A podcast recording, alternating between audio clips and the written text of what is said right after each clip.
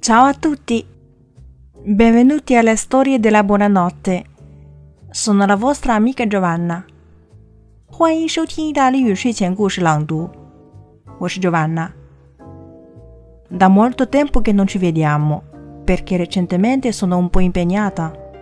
因为最近呢比较忙，所以这个节目呢很久没有更新了。Vi chiedo una scusa。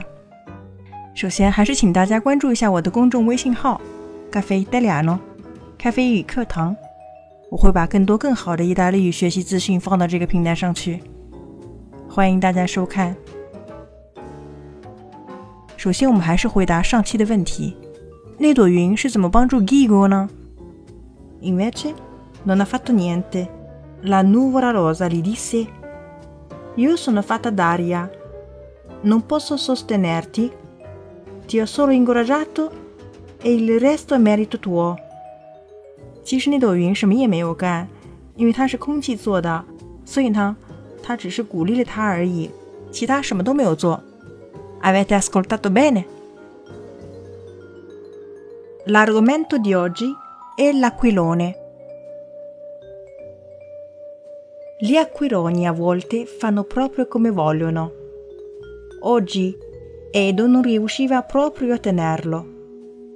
Lo tirava da una parte e l'aquilone andava dall'altra. Si metteva a correre verso la collina e l'aquilone lo tirava indietro. Poi, come tutti sanno, gli aquiloni hanno una vera passione per gli alberi. Appena ne vedono uno, anche lontano un miglio, cercano subito andargli incontro.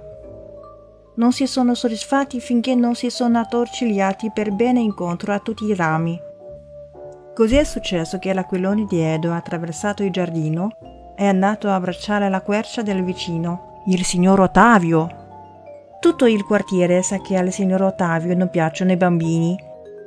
Oltretutto ha un cane gigantesco che abbaia sempre. Come faccio? pensa Edo. Non posso mica lasciargli il mio aquilone e sarà anche un gran dispettoso, ma è pur sempre mio e gli voglio molto bene. Allora Edo si fa coraggio e va a suonare. Il signor Ottavio spalancia la porta. Accanto a lui c'è Rufus, il terribile mastino. Che vuoi? E mi scusi, posso andare un attimo nel suo giardino? Perché nel mio giardino? Ma che dici mai? Non permetto a nessuno andarci. Sì, ma vede, il mio aquilone... Un aquilone nel mio giardino? Edo si aspettava già di sentirlo dire Rufus, attacca! Ma poi sente il signor Ottavio sospirare contento. Un aquilone! È tanto tempo che non vedo un aquilone. Sto sempre qui da solo, da quando i miei figli si sono sposati e si sono trasferiti in un'altra città. Puoi correre a prenderlo, ma devi promettermi una cosa. E avvicinandosi all'orecchio di Edo, sussurra prometti che fai giocare anche me. Da quel giorno Edo andò tutti i giorni a giocare con il signor Ottavio e anche Rufus. Sembrava divertirsi. Sì, perché gli acquironi con tutti i loro difetti hanno questo di bello Con loro prendono il volo anche i cuori più pesanti. 今天我们的问题是 perché il signor Ottavio è sempre da solo？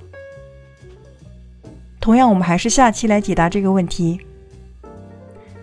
Buonanotte e sonni d'oro。